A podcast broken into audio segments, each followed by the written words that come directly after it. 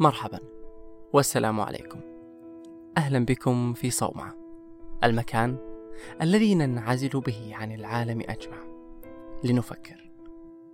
كما تحدثنا في آخر لقاء لنا في معكفنا صومعة عن ماذا سيتبنى أبناؤنا. ووعدت ولعلي تأخرت كثيرا ولكن ان تصل متاخرا خيرا من أن لا تصل. فاليوم سأتحدث عن جانب آخر للموضوع ذاته ألا وهو ماذا سيتبنى العالم أجمع؟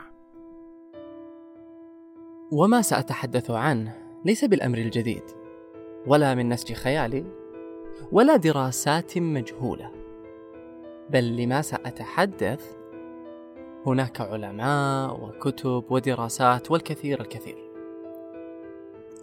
ألا وهي العولمة. وتعريف العولمة بصورة عامة هو أن يصبح العالم قرية صغيرة بحق. فتشعر لو خرجت من الرياض على سبيل المثال للهند أو الصين أو أمريكا لن تجد فرقا في أسلوب الحياة.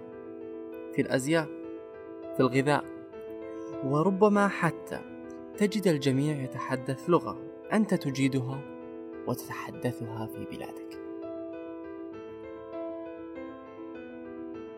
هل هذا إيجابي؟ أم سلبي؟ ما النتائج المتوقعة وما المصير؟ سأتحدث عن كل هذه الجوانب ولكم حرية اختيار الرأي. فمن جانب إيجابي أتوقع أن لن يشعر أحد بالغربة ولن يوجد أي صدام ثقافي والإعتياد على الطعام سيكون من بلدك أو حتى من مدينتك قبل أن تذهب إلى البلد الآخر. أما ما يدعى بالهوم سيك فسيكون من الماضي. لم أجد ترجمة لها فابحثوا عن المعنى أنتم أرجوكم. وأظن أظن ستختفي العنصرية أيضا. فما الغاية منها؟ إن كنا كلنا نتشابه. أما من جانب سلبي فهناك الكثير الكثير سيختفي. فبعض اللغات ستندثر وبعض الأكلات سيتخللها مقادير من مطابخ أخرى.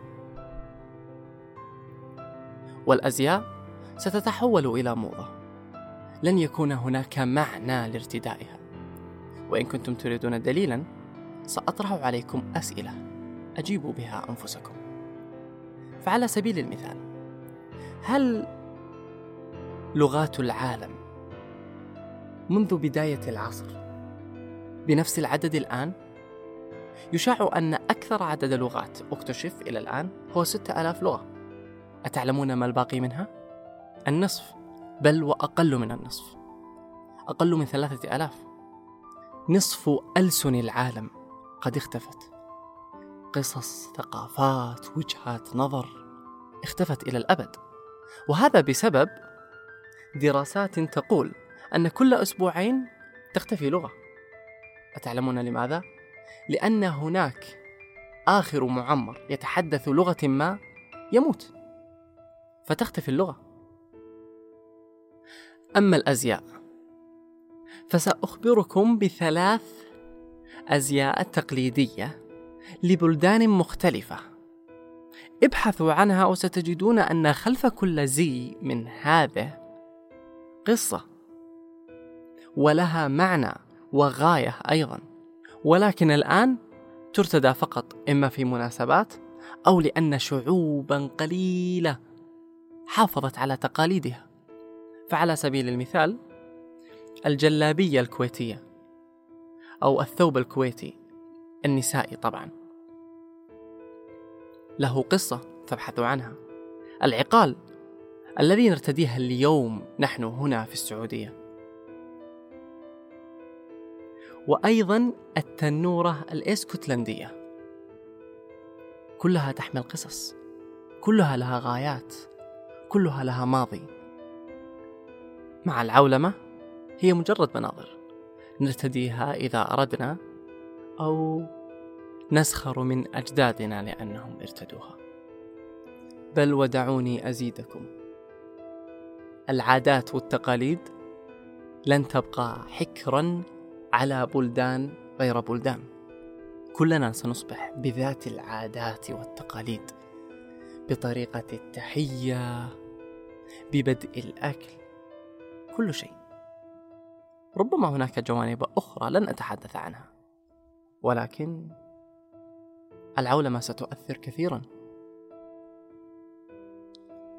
جميل بعد أن عرفنا كل هذا فالمنطق والمتوقع يقول أن هذا حاصل لا محالة لا مفر. ولكن متى؟ لا أعرف. ولن أخمن ولن أرغب بقول تخمينات أو توقعات أحدهم. أنا لا أرغب بأن أكون سلبيا ولكن هذا المتوقع. فالبشر في حالة تقدم مستمر. ففي الأمس سائق تاكسي لندن يقول Why do you want to be a London cab? To make the family proud as well. To make a family proud. واليوم أوبر هو المسيطر وليس على لندن فقط بل على العالم أجمع قبل أن تبحروا بالتفكير في هذا الموضوع أريد أن أخبركم تحديثات جديدة حصلت لصومعة ستكون كل أسبوع هناك حلقة جديدة وبعد أن تمضي أربع حلقات سيكون هناك بثا مباشرا على حسابنا في تويتر. نتناقش فيه عن مواضيع الحلقات الأربع التي سبقت. مع ضيف من يكون هذا الضيف؟ لا أعلم إلى الآن. إلى هنا أستودعكم الله. شكرا جزيلا على حسن استماعكم. نراكم الأسبوع القادم بإذن الله.